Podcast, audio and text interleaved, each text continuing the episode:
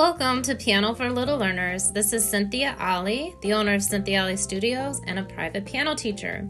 Today we're going to talk about a piano story. This one you could do with your little learner. It is a story called Swimming with the Dolphins.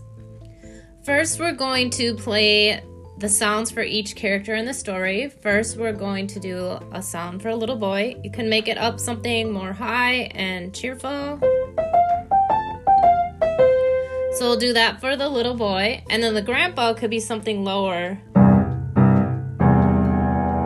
And the ocean, we can do ocean waves with the tide coming in and the tide coming out. And then this story has sounds of a dolphin. So for me to make a dolphin noise, I just use my palm of my hand and I lay them on the black keys like it's swimming. And then um, there's a jumping sound, and you can jump on any keys.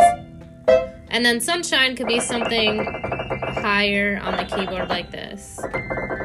Okay, so I'm going to read the story, and then you could uh, have your child try this too. If you'd like to join my Facebook group, I do have the story in there if you need it written down. So the Facebook group is called Piano for Little Learners with Paisley the Panda. And it's a private group, so you could just write in there that you heard on the podcast and you'd like to join. So that would be great. Um, all right, so here we go. Once there was a little boy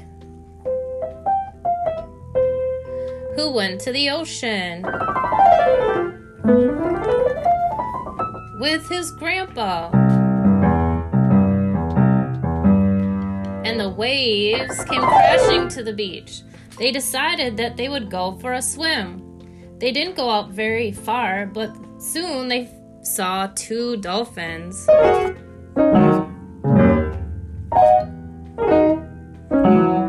And they were jumping in the ocean. They looked so big jumping up over the waves with the background of a bright orange sun the grandpa and the little boy swam in the ocean and they were close to the shore. They could see the dolphins swimming next to them, but a little ways out. They saw the dolphin waving its fin at them. That day at the beach, the little boy and the grandpa made two new ocean friends. So that's the story of swimming with the dolphins.